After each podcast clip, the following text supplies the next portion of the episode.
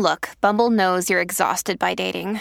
All the must not take yourself too seriously and 6 1 since that matters. And what do I even say other than hey?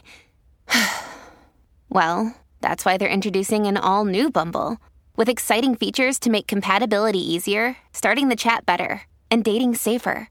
They've changed, so you don't have to. Download the new Bumble now. When you need mealtime inspiration, it's worth shopping Kroger, where you'll find over 30,000 mouthwatering choices that excite your inner foodie. And no matter what tasty choice you make, you'll enjoy our everyday low prices, plus extra ways to save, like digital coupons worth over $600 each week. You can also save up to $1 off per gallon at the pump with fuel points. More savings and more inspiring flavors make shopping Kroger worth it every time. Kroger, fresh for everyone. Fuel restrictions apply.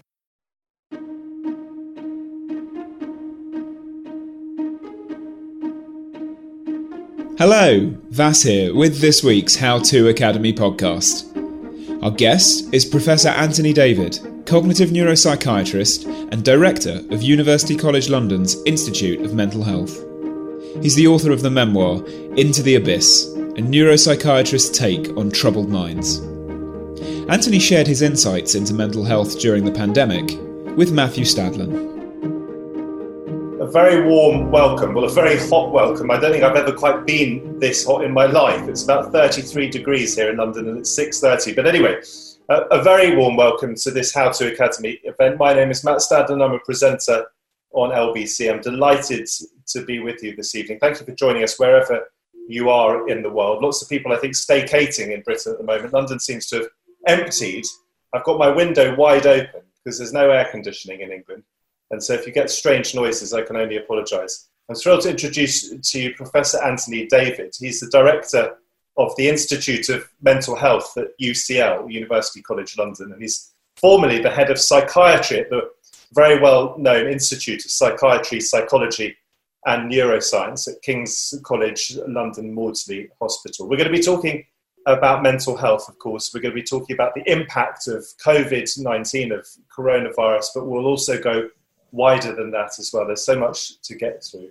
So, welcome, Anthony. May I begin just by asking you to, to do something that for some will seem overly simple, but for others I hope will be helpful. And that is just to tell us exactly what a, a neuropsychiatrist is, and perhaps to distinguish between a neuropsychiatrist and a plain old psychiatrist, and then again to distinguish briefly between a psychiatrist, a psychologist, and also psychotherapists and so forth, uh, an analyst. There are so many different forms of help that we can seek out. And I just want everybody to be absolutely clear of the goalposts before we begin. Sure, yeah, it's a very common question to be asked. And I have a facetious answer to some of it, which is the, the question about what's the difference between a psychiatrist and a psychologist is usually about £20,000 a year. but that's perhaps not very helpful a neuropsychiatrist, it's, it, it's a specialty within psychiatry. And what we're interested in and where we work is that interface between neurology, diseases of the nervous system, and psychiatry.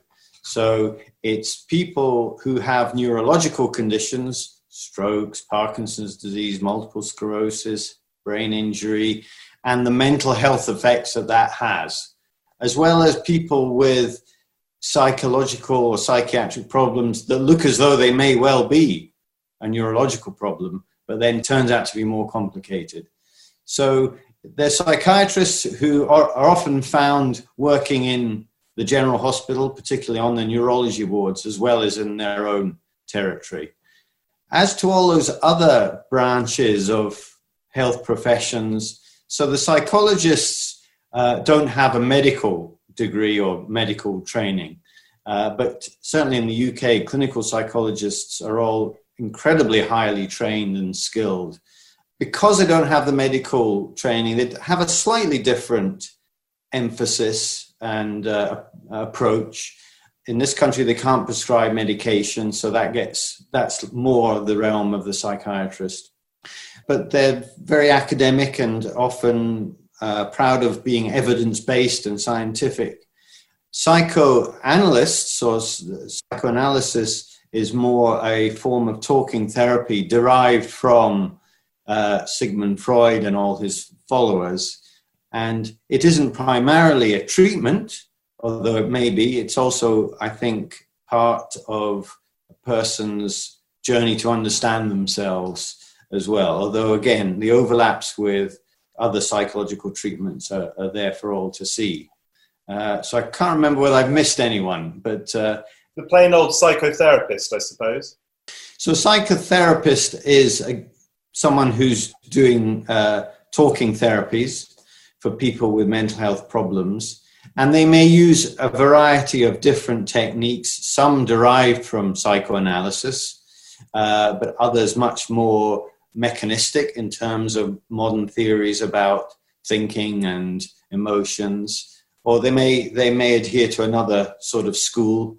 And certainly the treatments tend to be focused, number of sessions, say 12 or more, rather than going over many years and you know sometimes very frequently in a week and going over many years am i right that there's broadly speaking a distinction between psycho or, psychiatrists in the uk and psychiatrists in the america in america so if you were to have mental health issues w- without the sort of physical conditions that you might associate with a, a physical trauma and the mm. consequences mm. thereof then in the UK you wouldn't typically go and see a psychiatrist again and again and again and again. They may prescribe you with drugs, and, and that would broadly speaking be the end of it. Whereas in America, you might go and seek talking therapy with your psychiatrist. Is that roughly right? Well, I, I don't think that is quite right. I think the, psychi- psychiatrists are very broadly trained and have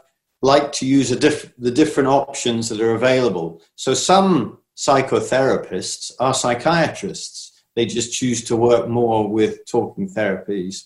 And in, in, fact, any psychiatrist, I think, worth their salt, should be reasonably comfortable with medications and working in the general hospital, but they should also be comfortable with talking therapies and with social therapies and rehabilitation.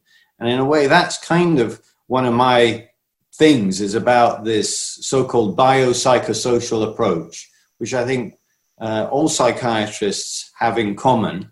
The difference is how we emphasize one of those elements, which might be because of where we work or the sort of people we see. But I think also all good psychiatry has got at least a bit of the biological, the psychological, and the social in what it does.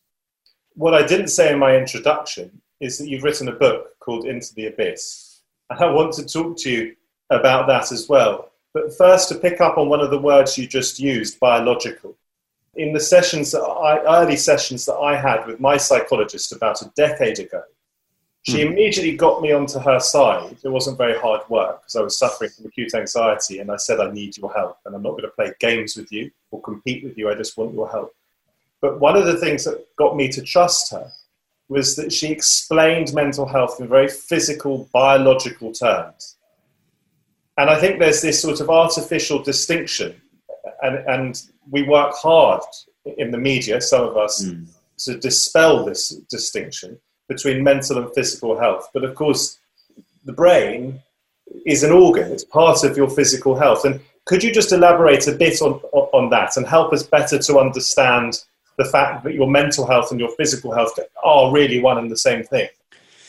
Yeah, I mean, this is really a crucial question. We've sort of got to the nub of it uh, right away.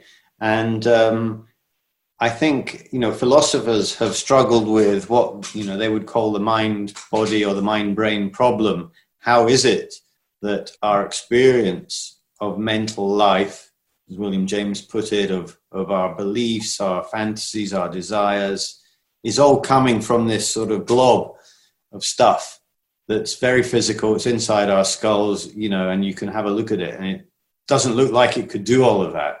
But obviously, well, most people believe it does, and that's certainly my sort of philosophical position. It's a materialist position. But we've still got to take into account our experience because it doesn't feel like that. And also, we've got to take into account that we're not solitary beings, where we live in a complicated social world uh, and we share culture and we share beliefs with other people. So that too has got to be taken into account. But there are advantages of at least being open to biological frameworks, or at least to seeing, well, what's happening to me has a biological uh, component. And that is, well, it, uh, it means that you're part of the whole uh, advance of science and medicine. So what, one of the important things about psychiatry being part, being medically trained and being psychiatrists being doctors is that we're, we're sort of hitched along with that juggernaut of progress of learning about uh, genes and about metabolism and about biochemistry. And just in the way that the way we treat cancer nowadays compared to even you know 10 or 15 years ago has been transformed why shouldn't that be the same for mental health i mean it also helps some people depending on the circumstances find a way of not blaming themselves for what's happening to them you wouldn't blame yourself uh, if you developed cancer or if you broke a leg or an arm uh, so why should you that you're going through anxiety? So it can be a great leveler in the best sense of the word. Um, and, and that's useful. The fact that there are, if there are biological components or basis for the way we feel, there may be biological treatments that can help reverse a problem or attenuate a problem. That is also all to the good. I think what people dislike is where we put one frame of reference way above all the others rather than seeing them as shared and interacting. We'll come to the biological or physiological explanations for anxiety, for example, and, and depression as well. But because mental health is such a spectrum, how do we know when we should be sort of bucking up, as it were, stiff upper lip, which, which mm. are phrases from old England before we got to grips with mental health? How do we know?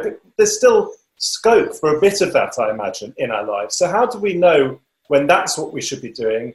And then conversely, when actually what we should be doing is seeking professional help? Mm, yeah, great question. Uh, not an easy one to answer. And it's certainly a, a challenge for mental health, but it's not unique to mental health either. I mean, let me give you an analogy. So, high blood pressure. We know that the higher your blood pressure, the more likely you are to suffer a stroke or a heart attack. But there's no point in the measurement of blood pressure where it becomes, you know, you suddenly go from normal to abnormal. It depends. You could say, well, the, the, the greater the blood pressure, the worse. That's true. The worse your depression, the worse your depression. But there isn't a, a clear cutoff.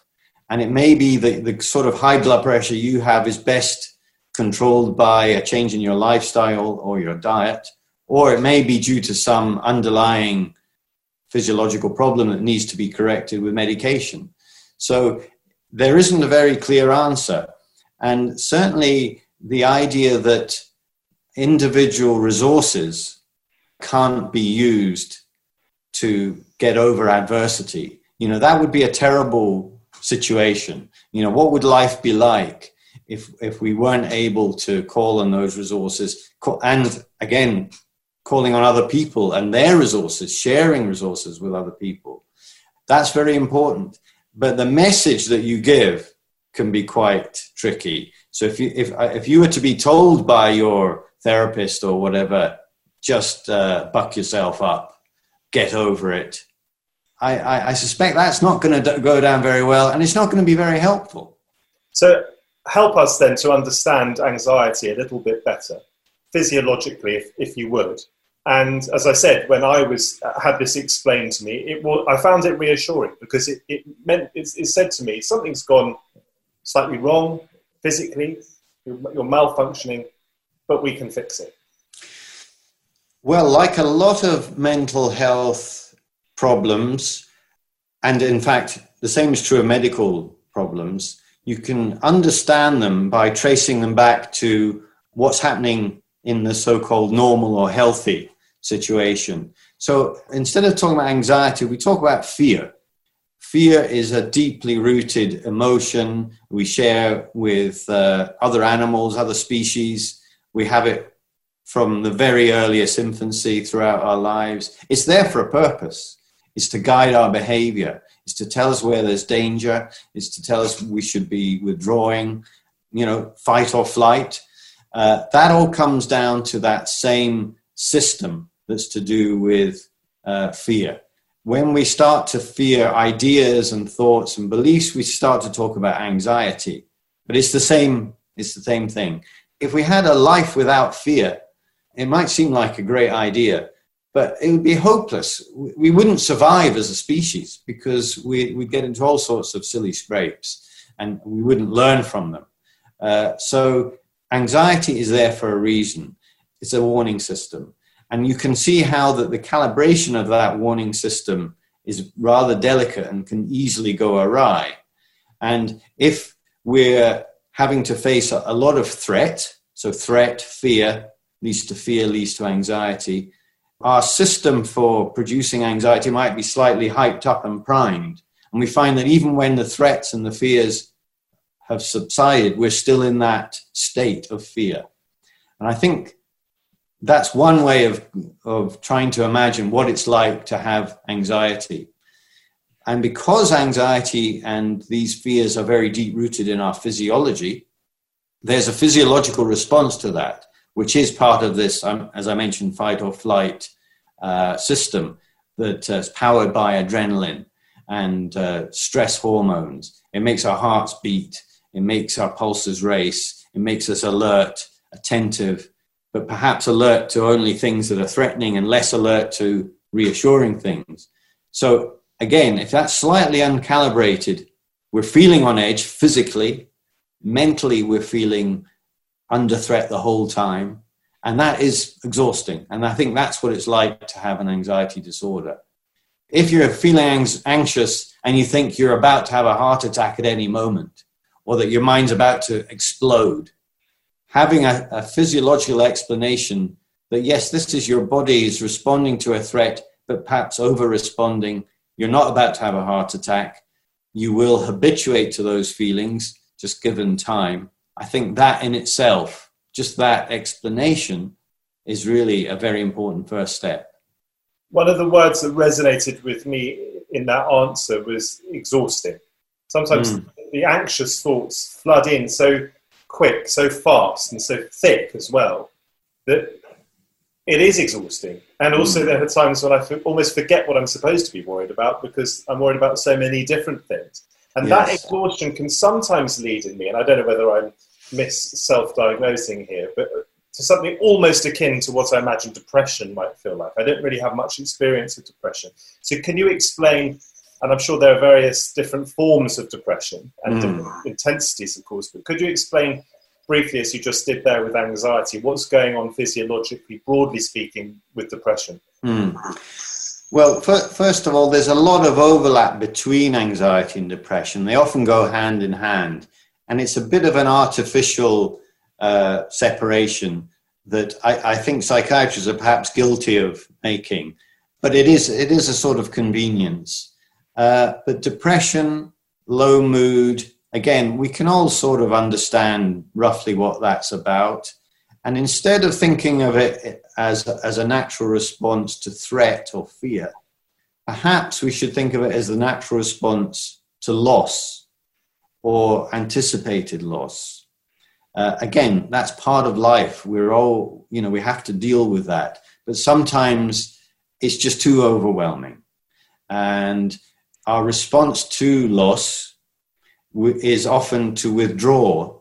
And again, this has a, the effect, the idea that it's about recuperating and rebuilding strength and overcoming loss that may be just a matter of time. So that's the sort of kernel underneath depression. Now, obviously, when depression gets out of hand, time hasn't healed that uh, the loss doesn't seem to be, the person isn't getting used to it. And again, all sorts of physiological changes happen as well. Part of that withdrawal, not eating, uh, not engaging with other people, lacking motivation. The trouble in, in clinical depression, if you like, is those compensatory mechanisms, they become the problem in itself and it becomes a vicious circle.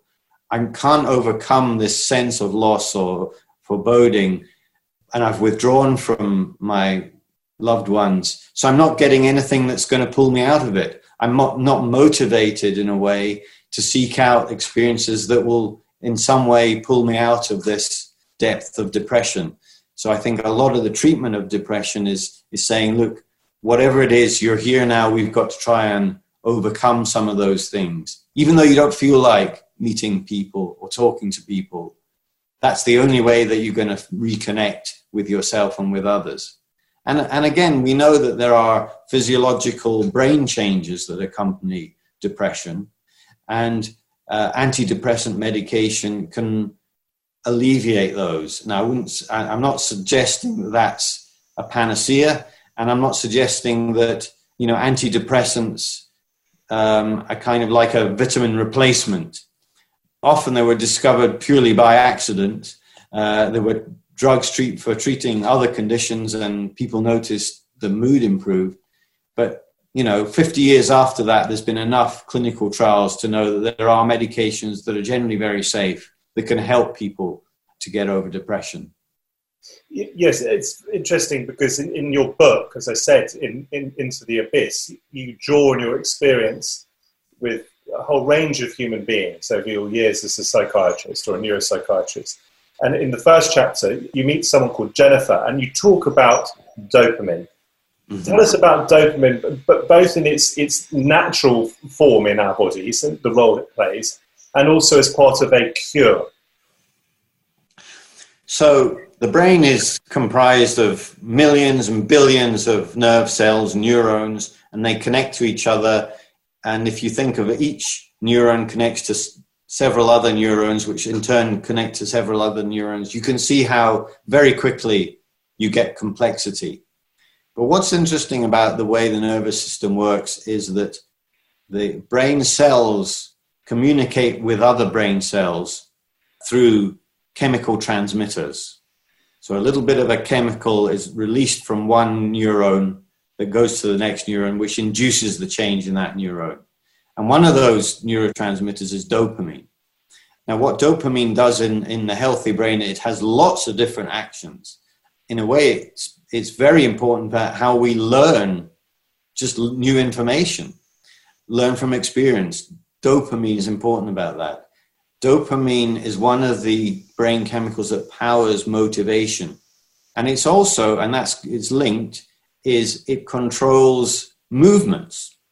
Uh, and how do we know that? We've learned a lot about dopamine by what happens with Parkinson's disease.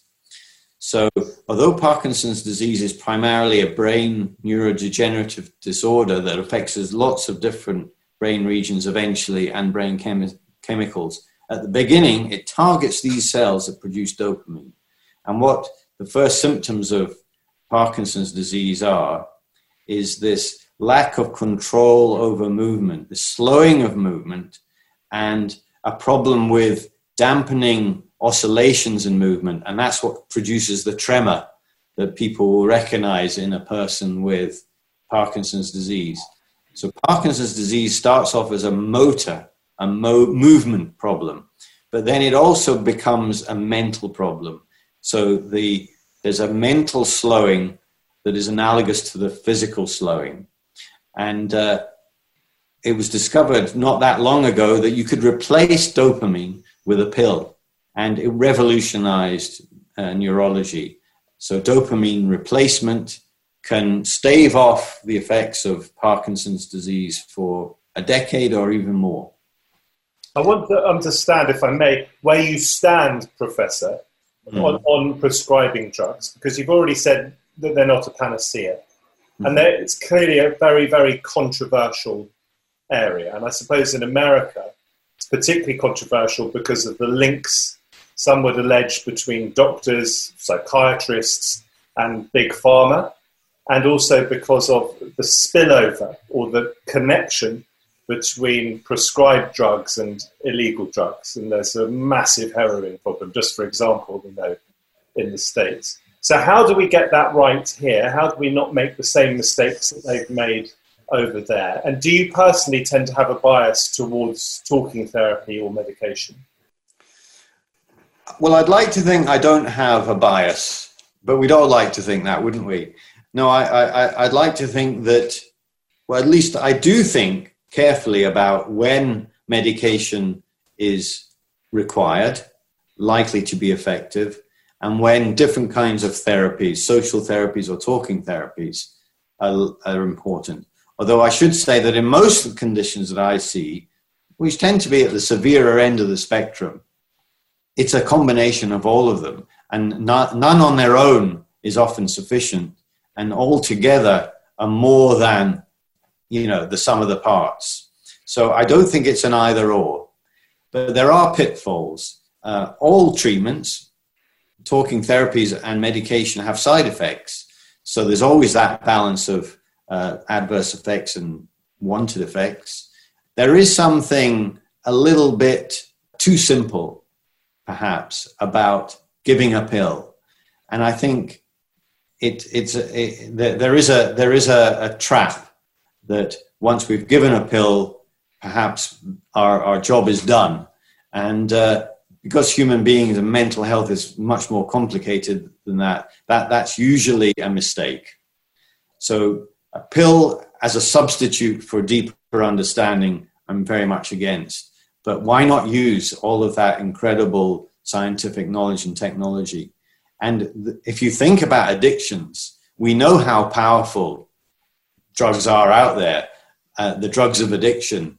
And we know how powerful they are in, in terrible uh, excesses. Uh, but that's also a reminder about how potentially powerful they are for good. I mean, you mentioned heroin. Where would hospitals be without the pain killing properties of opiate drugs like heroin, diamorphine, to give it the proper name? You know, hospitals, anesthetics, operations couldn't function without it. And yet, the problem on the streets is really desperate. So it's a reminder of the power for good and for bad that uh, these approaches can have. I want to move towards the response to COVID and different problems that it's mm-hmm. thrown up. But as a sort of bridge to that, in the book, you work with some people who've gone through really very, very serious physical accidents, physical traumas, to use mm-hmm. the word that I used earlier on in our conversation. What can be the impact of brain injury on mental health? Well, potentially huge, of course. And there are catastrophic brain injuries that uh, people can have through lack of oxygen or car accidents, stroke. But we've also we've also learned over the years. I mean, in fact, again, it's it, it's interesting how disease and pathology teaches about healthy organs and healthy people. So one thing is about brain injury uh, from accidents or traumas and strokes is sometimes it's just one particular part of the brain that has been damaged. And then we see how does that affect the person? What what's lost? And that helps us map on that part of the brain or that system of the brain must be something to do with that function that's lost. And so we build up a picture of how the the healthy brain works.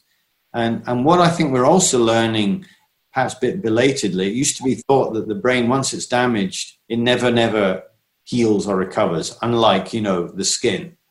Uh, but that seems to be uh, an oversimplification.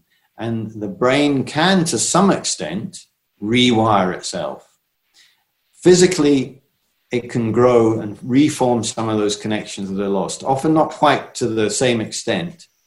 And similarly, because the brain is so rich and complex, other parts of the brain can sometimes take over the damaged bit. It, it, it's not it's not ideal. It's it's like you know doing something with your left hand if you're right-handed, but it's certainly uh, much better than not being able to use a hand. So we see that in the higher up mental effects of brain injury, not just the paralysis or the, the loss of sensation or the loss of speech, but there are loss of mental functions including the ability to decide what's real and what's unreal, uh, the ability to know that what I'm perceiving is coming through my senses as opposed to my mind playing tricks on me. So that's where the psychiatrist comes in to this area of, of brain injury and brain damage, which is, you know, very, very fascinating area. That does then take us to COVID. In, in, in May, you wrote a piece in The Guardian. Of course, mm-hmm. we know more, perhaps think we know more about the disease now than we did there a couple of months on. Can, can we talk about the effect of that disease on our immediate on the immediate physical health of the brain. And I'm, I'm going to make life hard for myself by trying to distinguish between the immediate physical impact on the brain and then the mental health implications, if I can separate them out yeah. like that, even though, of course, mental health, as we've established, is, is physical. But could you tell us in the first instance what's going on with COVID when it does affect the brain, if, if that's what's going, if, if that indeed is what's happening? Yeah, I mean, it, it just shows you when you start to try and separate the brain and the mind and mental and the physical, you get into, you tie yourself in knots. And so we've got to try and not do that. But it's, it's hard. I, I mean, what we, we, I think we are learning so much about this condition that obviously it's, and I'm not an expert in virology or infections. Uh, I'm having to sort of learn as, as I go along, as, as many others are uh, but clearly, this is a condition that primarily affects the lungs, but very soon can spread in the severe cases to any other organ in the body. But simply affecting the lungs because of what they do for the rest of the body, you could say, well, what's the point of the lungs? And you could say the, the point of the lungs is to provide oxygen for the brain, because the brain is the most, our most important organ. Woody Allen said it was our second most important organ, but I think it's probably our most important. So if the if the lungs aren't providing enough oxygen for the brain, the brain is going to be struggling and suboptimal. And if uh, the other systems in the body that are keeping our temperature at 37 degrees that we're struggling with at the moment to keep our temperatures down uh, and working very hard, if that system fails, we start to become delirious. And that means, again, our perceptions start to play tricks with us. We can't sustain a level of attention. So, people with COVID, where it's just, as it were, only in the lungs, will start to have mental effects. And this has you know, been now quite well described the, the fatigue, delirium, the confusion. Uh, and so that's, that's happening straight away. But there is also the spread to other organs. And it seems that it might not be the actual virus that is spreading into the liver or the heart, but it is about our immune response to the virus that is trying too hard to get rid of this virus, which has this way of hiding, of disguising itself by hiding within our cells. So it's provoking a massive counterattack from our immune system, which by mistake ends up attacking itself. So parts of the brain, of the surface membranes of some brain cells, sort of look a little bit like the virus and get attacked by mistake. So we do get these cases of inflammation in the brain, encephalitis, that seems to be one of the complications of COVID. It doesn't seem like that happens very often. We don't really know how often it happens. It's probably 1% or less than 1%, but it's enough to be producing very new uh, neurological conditions where parts of the brain are inflamed and damaged. Um, and that's going to that's going to really keep us employed for you know years to come. Talk to us then about the psychological responses that right. we have to a serious illness or injury. Yeah, I mean, so then you've got the response to a serious threat, uh, possibly a fatal disease, but it could be anything in a way. It, it's probably is is our response to having COVID different from being told we're suffering from cancer or some other condition? In many ways, no, but in some ways, yes. There's there's an added uncertainty when you see around you getting through the media people the mortality rates, the death rate that we hear every day. Today, another so many people died. and that and the total is. I mean, that's those are very frightening kinds of statistics, and so I think that adds to the the the, the anxiety and fear that someone having COVID. I mean, I, I had a quite a mild dose of of COVID myself, and it was frightening to think: Am I going to be one of these people who just recovers, or am I going to go to bed and then wake up gasping in the middle of the night, being taken to an ambulance to the hospital? No, no one. We still don't know why some people go one way and some go the other. For I was in the fortunate group, so I think that is adding to a lot of fear. And then there's there's the recovery where people feel, well, I'm over the worst. I can breathe. I'm not coughing. My temperature's down, but I don't feel quite right. And whether that's a legacy of, as it were, psychologically being pulled through the wringer, or whether it is this some aftermath of this immune response uh, that is going to be a really difficult one to untangle. And as we said right at the beginning, it may it may be a fool's errand to even try and untangle it. Just let's accept it's probably a bit of both. There are now increasingly well documented cases and numerous ones of so-called long tail COVID sufferers. Yeah. Now that in itself, having a chronic condition even if it's the aftermath or the, the, the immune response, the, the, immune system acting up, as it were, which I think it's believed to be, but I'm no virologist, of course. Having a chronic condition is very difficult for people, and it's difficult not just because it can be physically demanding and debilitating and mm. undermining, psychologically as well as physically. Again, that distinction, artificial. Yes. But also because friends, relatives don't necessarily know how to cope with someone who is suffering in a chronic way, whether with their physical or mental health. Yeah. We have to have a very open mind about about this because we're literally this is a literally uncharted territory. So we really don't know. But it is interesting to, to draw on, as it were, ordinary mental health. Because one of the problems for someone who's suffering from common or garden anxiety or depression, if I can, you know, call it that, as opposed to anxiety and depression that follows a physical illness, is exactly that what you say that it's not visible to other people. We might look perfectly okay, and in fact, we might be 90% okay. So the reaction of other people can be very, uh, we're very sensitive to that. And again, people might be well meaning and saying, no, you'll be fine. Just, you know, you, you got to do more exercise or, or, eh, you know, you're, you're dwelling on the past.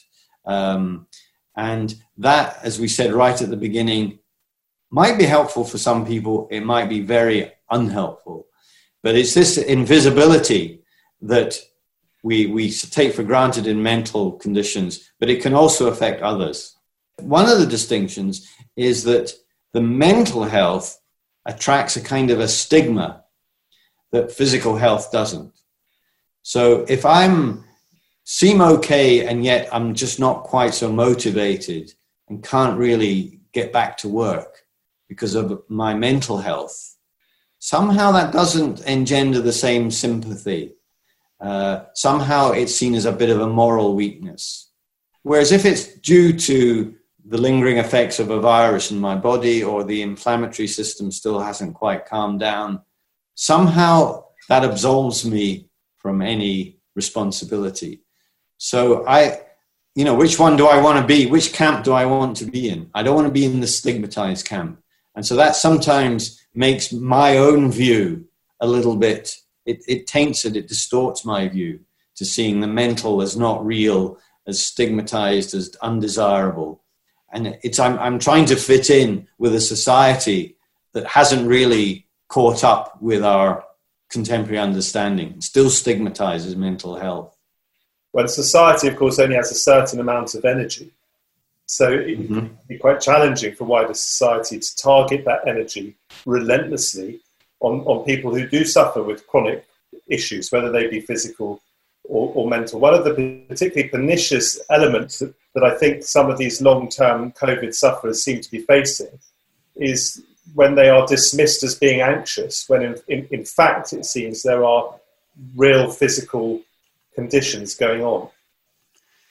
Absolutely, and, and, and I agree with that. But again, why would you dismiss someone for being anxious? You know, you, you yourself talked about how you suffer from anxiety disorder. That seemed to me just as frightening and as horrible as someone suffering from pneumonia. And I wouldn't dismiss someone suffering from pneumonia. Why would I dismiss someone suffering from anxiety? And yet, that is the kind of language that we end up using. And, and, and you're right, the sort of stigma is very, it's very pernicious and it sort of feeds into all of our conversations without us really knowing it. And we've got to be alert. It's a, this, the attention span of society is the problem, isn't it? I think you called it energy. But people don't like complexity. People don't like, well, we, we don't know, is it physical or is it mental? Maybe that's not a useful distinction. Some people say, oh, you know, give you know, just give me the facts, don't waffle. But maybe, you know, in areas of uncertainty, we've got to tolerate a bit of uncertainty and accept a bit of complexity and not rush to judgment. Much earlier on in this conversation, you talked about how we react to loss, how we react to bereavement. So, one of the legacies of this disease, and of course, we're still in the middle of this pandemic, is that a lot of people have lost loved ones or friends. Mm. How do you understand bereavement in terms of mental health?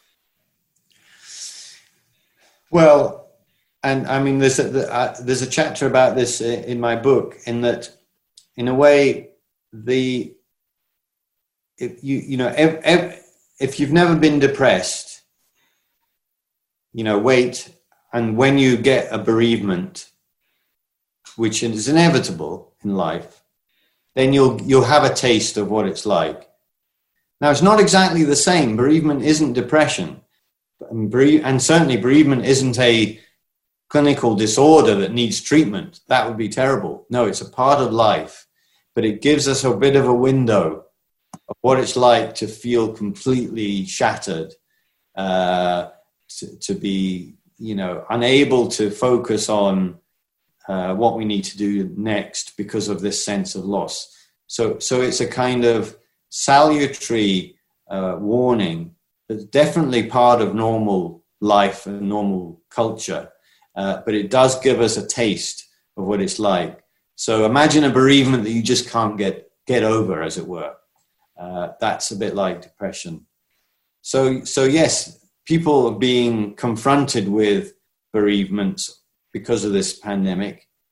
And one and one interesting and, and very you know strikes me as really cruel and tragic elements is that when when people do struggle to move on from bereavements, it's often thought that well they haven't really had a chance to grieve properly, perhaps because uh, you know a person loses a parent, but they've still got their own children to worry about, so they don't have time. And then months later, it's sort of caught up on them. And a therapist might explore, well, maybe you didn't really grieve properly. Uh, and our culture has all of these mechanisms, some of them, you know, spiritual, some of them wacky and, you know, illogical. And yet we do have systems for dealing with that. And being unable to go through those rituals that are there to try and get us through bereavement because of the restrictions and social distancing, I think that is very cruel. And I think that probably is going to have a bad effect that, that links into post-traumatic stress, and it's it's such a sort of over, overused, some would say, phrase. Mm. It can now be it can now be applied to all sorts of different experiences. No doubt, in some cases, wrongly. Can you give us a little bit of an insight into what you, as a psychiatrist, mm. would include within the sphere of PTSD? Yeah, I, I, and I agree with your your first point that it is an overused term, you know, uh, post traumatic, I've got post traumatic stress, the trauma of this. And I, I just think that just before people use those terms, just think is there another word for that? So if I've lost a loved one, I think bereavement is a good word to describe how I feel rather than I'm traumatized by it. I've got post traumatic stress because it's a bit different. So let's, let's see if there are other words like tra- uh, bereaved or frightened or, uh, or uh, despondent or humiliated or ashamed or, you know, other, other things. So post traumatic stress disorder is a reaction to what supposedly a, a quite unusual and extraordinary event. And I think it's primarily a problem in the way the memory uh, is contextualized, which then leads to um, anxiety. So um, the, the event won't go away, keeps coming back. We, we, we, we have recurrent memories. Things trigger, to use another perhaps overused word, trigger the same memory that you end up reliving again and again. But psychologists will show that actually what you're living, reliving is not exactly what happened that day. It's some sort of amalgam of your fears of what happened, what you thought should happen, and just a whole mess. And part of the therapy is to try and actually extract what really did happen from your embellishments but the inability to remember properly leads to an inability to, as it were, forget properly. And by, by that I mean don't not literally to forget, but to see that that event was in the past and I'm now living in the present. I don't want to forget it, but I don't want to be continually drawn back to the past. And that I think is the essence of post traumatic stress disorder. Uh, just to continue this theme of a reaction, we've shone a collective spotlight on Boris Johnson, given he's the Prime Minister, and his reaction to his life threatening illness. A little bit more, perhaps, on what people who have been hospitalised, who've gone through the experience of this disease in its most severe form, just short of death, what they can expect. Because I imagine that people can have very different reactions to that sort of life changing illness. They won't all be manifest as, eh, as PTSD or, or, or, or as depression. Some, some might have quite an uplifting response. Yeah, and, and I think that's very important not to lose sight of. People talk about that as um, post traumatic growth. It's not all about post traumatic stress. And the idea that you've come through something that you didn't think you could, that you were tested to the limit, that for a lot of people is transformational and it leads them to better things, greater things in their lives, and things that they can share. So that is just as important. Post traumatic stress disorder is not inevitable after uh, really a, a major stress. It happens sometimes. It's not always predictable why and who. It can happen to anyone, but it isn't inevitable. I think something about the hospital experience is interesting because, as I was saying, the minds of people who are suffering from COVID are muddled by the metabolic upset, the lack of oxygen, the fever, as well as perhaps this inflammatory response. So the memories of the events taking place are very muddled. And as we said, that's a kind of that's bad for being able to deal with memories uh, in retrospect. So I think that's part of the reason why being in intensive care does lead in a minority to people having PTSD because they've not, you know, the, the, their memories have been coming in and out and it's all a bit of a jumble. And that's very bad for trying to make sense of it. An anonymous, anonymous attendee on the Q&A is asking about the potential for the risk of, of low grade, as they put it, PTSD from the continued stress of COVID 19. But I just want to, to, move to Christina's question because she says, What about the impact as a society of what we have been through, regardless mm. of whether we personally get COVID? Is this not effectively a mass trauma that we're going through? Lockdown, seeing people with masks, not to be underestimated, not seeing loved ones, etc., etc. It's an important question. Yeah, very important. But again, can you think of a word other than mass trauma? We're going through something together. It's a collective experience. For some people, it's terrible. For others, it's merely bad. But it is something collective. And I think what we've learned is that, um, and it is this unfortunate cliche of, well, we're all in it together, which has sort of been abused as a, as a very worthy phrase. But if you think about times of war, uh, and you know people do draw that analogy. Uh, one of the interesting facts about war is that suicide rates fall very consistently during times of war.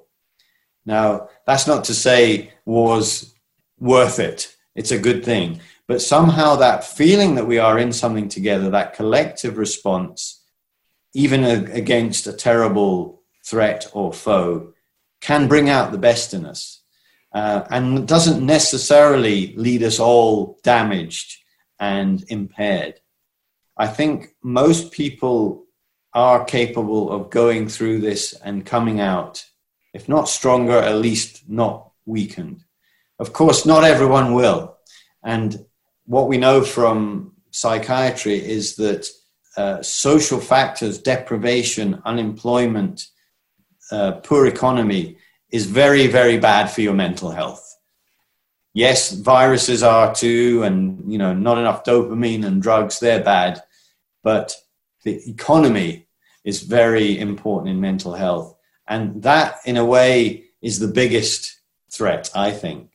So we'll come through this pandemic. We'll have learned a lot about ourselves. Hopefully, we'll have pulled together.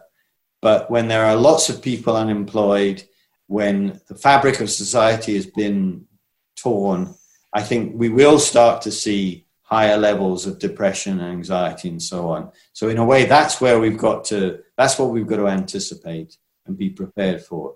We haven't really talked about isolation in any great detail. Mm. But the effects of lockdown on us individually. And we know from anecdotal experience that people in relationships can find it quite tough, but people on their own can find it very tough as well. I mean, obvious, isn't it? So I've been on my own now for five or six months, and I'm sure that's had a negative impact on my mental health, whatever else has been going on with my mental or physical health. I just mm. wonder what the link is in the most explicit terms from you as a psychiatrist between being on your own, spending too much time on your own, much more time than you'd be used to or that you would want to, and mm. your mental health. Well, it's obviously a very clear link, and and it's interestingly, it's only quite recently that psychiatrists and psychologists have been become interested in loneliness. There's a, there's a group of researchers at UCL where that's their a big focus, and they're uncovering all sorts of interesting things.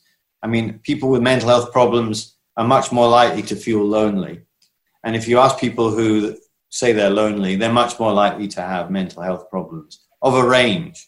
So there is a very close connection. But I think one of the ironies is that going into uh, this pandemic, what, would, what did people think was the biggest threat to mental health, especially in young people? It was social media. It was they're on their phones the whole time. They're not having proper relationships. Um, they're playing games. Whereas if it wasn't for our computers and our phones and a degree of connectivity, I mean, we really would be in trouble. So I think our ways round physical isolation, uh, you know, I think we've been very adaptable. And sure, it's no substitute, but it is actually a way of staying connected that wasn't available to people in the Spanish flu pandemic, for example. So I think social distancing is a bad term.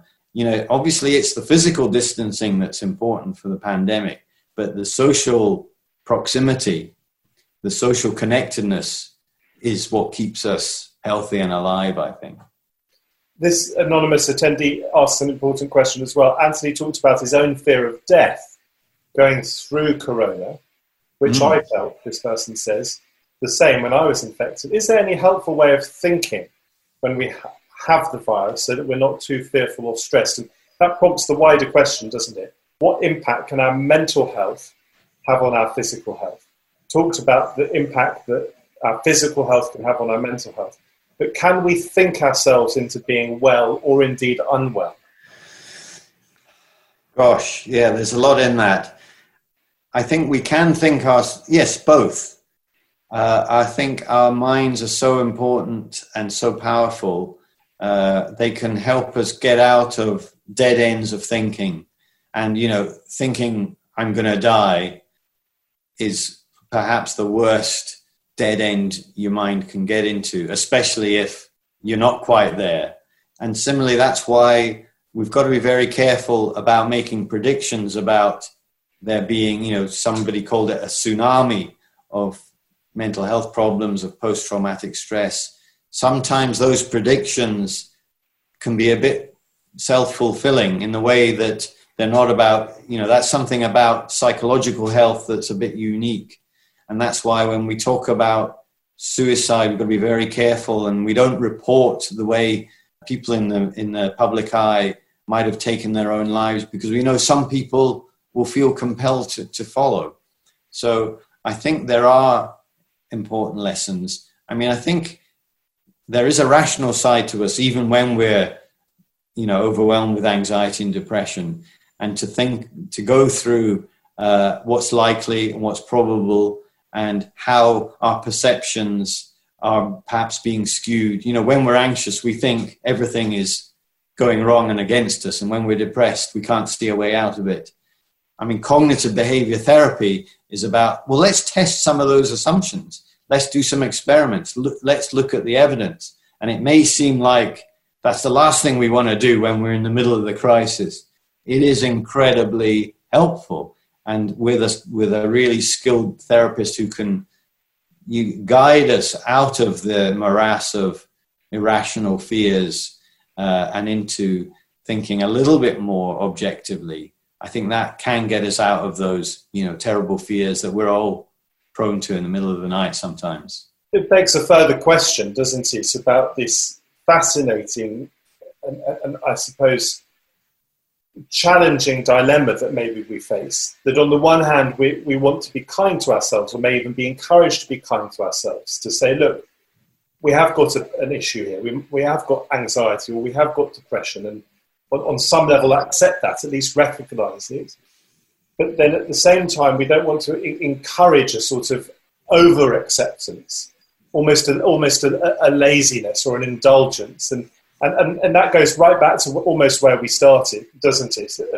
About how we handle mental health and, and that, that moment at which we say, we shouldn't just be bucking up here. We should be seeking help. There are there are real tensions there in how we treat ourselves.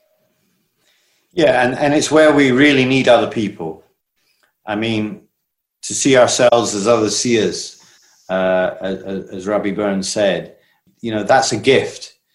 And there are times when we can't just see it for ourselves. We can't get that balance right. And I think that's, I think, going back to your previous question, in a way, that's what we most need from other people is to be able to reflect back at us where we are, who we should be, whether we're worrying unnecessarily or whether we're in denial and pretending things are fine when they really aren't.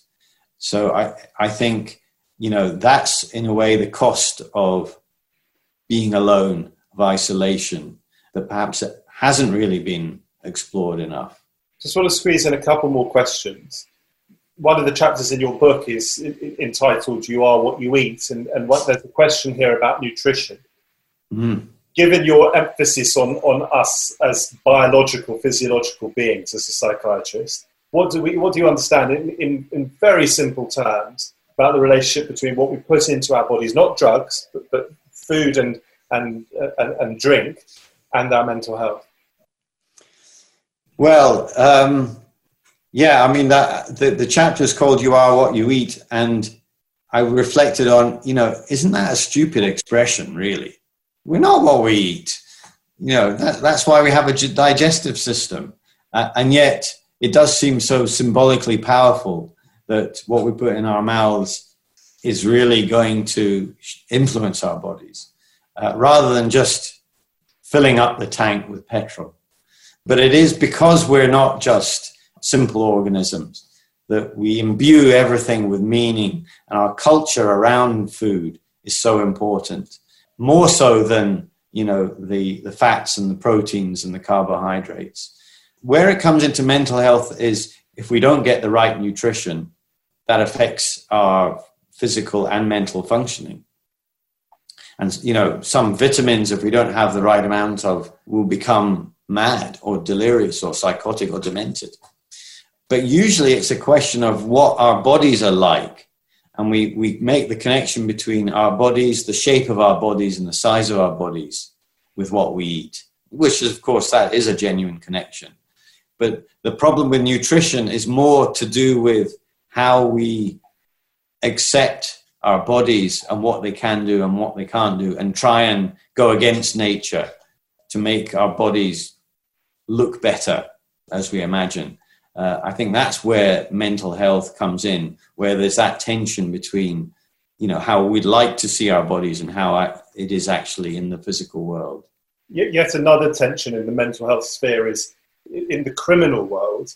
At, what point criminality stops and starts according to what state of mental health we are in, or, in, or indeed the degree of criminality that is ascribed to us according to what mental state we're in.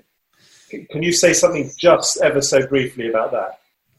Well, again, it, it ties into the sort of moral dimension to mental health that most physical health doesn't have to deal with. So, we, are we doing something because we're mad, because we're crazy, we don't know what we're doing?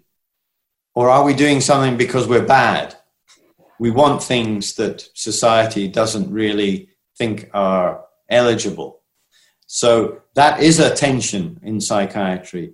And of course, there's the insanity defense that people can be said to be not in their right mind and therefore not responsible. But would we want, would we want a lot of people to feel they're not really responsible for what they do? Because the feeling of res- responsibility d- does constrain us and make us live more harmoniously as communities. It's a really tough philosophical dilemma but it's why psychiatry is more interesting to me than, say, cardiology, because they don't have to worry about morals and ethics, uh, whereas we do, unfortunately. The ultimate question, and it is a COVID question, it's from Q&A. We have touched on long-tail COVID, but Joy says, please can you cover long-tail COVID? I've been suffering since early March and still getting waves. I mean, it is a very difficult thing for people to cope with, psychologically as well as physically, one imagines the word unprecedented comes up a lot, doesn't it? Almost nothing is unprecedented, not even this pandemic. And we've been through this before. Uh, the Epstein Barr virus that causes glandular fever. It's well known that people can linger long, and, and even though they've seemingly recovered, they don't feel quite right for many months. But the evidence that, that where people like that are followed up it may take several months, but usually there is a recovery. It just don't expect it to be immediate.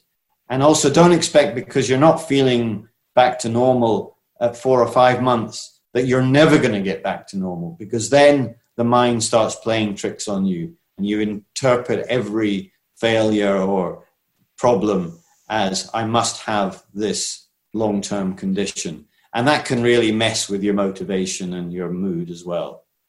And a final question then on, on where you feel we are, Anthony, as a country in the United Kingdom with mental health services. I, I, want to give out the Samaritans number in case people who've been listening and watching are affected by anything we've talked about. I believe it's 116 123. It's 116 123. And there are various mental health helplines that people can reach out to for free. I think the Samaritans is available 24 7 whether or not you've got money, there is help out there. But how do you feel we are? It's interesting. There's a siren in the in the background. How do you feel we are developing in our mental health services in this country? Can we be pleased with where we are? How much more work is there, and how much room for optimism? Well, there's a lot of work to be done, but I think having this conversation about mental health is a tremendous advance and it's something that we probably wouldn't have been happening a few years ago. And, you know, we can be a little bit cynical, but when really famous people come out and talk about their mental health problems, I think that's actually really important yes, I've talked about the relationship between mental health and you know poverty, but anyone can succumb to mental illness, even if they've apparently got everything. And being able to talk about that is a real change in our society. Our mental health services have been chronically underfunded, and the NHS itself has to get its priorities right. And we have to campaign for better, more culturally sensitive, but more intellectually sophisticated mental health services. But I, I believe that uh, we're on the right track. The NHS is the place to deliver it, and we've just got to keep pushing. Because we don't want to live in a twin track society moving forward. Never mind the distinction between those who've actually had the disease and those who haven't, but also a, a, a possible and growing distinction between those who are too anxious properly to function in a pandemic or in an ongoing pandemic and those who are much more relaxed. Yeah, I mean, I think our attitudes towards the rules and regulations is dividing our society, which is a real shame because it should be something that we we do together. But I think a lot of the work that's coming out, surveys of people in the community, whether or not they've had COVID or uh, with and without, some of these surveys are doing are going week on week, seeing how what happens to people over time. And there was an enormous spike, to use the jargon, in anxiety and depression right at the beginning of the lockdown. But that has come down and it's very consistently coming down. So I think it, taking the population as a whole, we do adapt, we do habituate to these things. It's not that we're insensitive to them, but we will, we do adapt. Now, of course, right from the start, there were people who had mental health problems who are going to suffer more and they have not shown that same ability to adapt. So we mustn't forget those people. We've had a bit of a taste of it, uh, some of us, and we shouldn't forget that not everyone's going to recover as much as we are.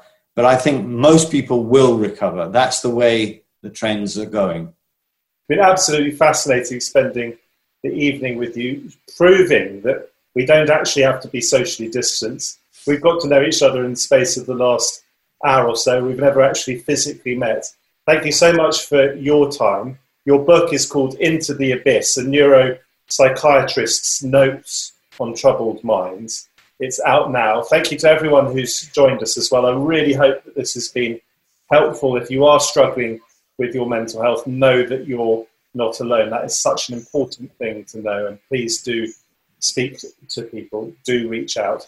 Thank you very much to everyone involved. Please do also Thank you. sign up for future How to Academy events. We've got lots of them coming up throughout August and then into the fall or into the autumn, as we say in Britain. I've been Matt Stadlen. You have been Professor Anthony David. You've been a wonderful audience, even though we can't see you or hear you. Thank you for your questions. Stay well and stay safe.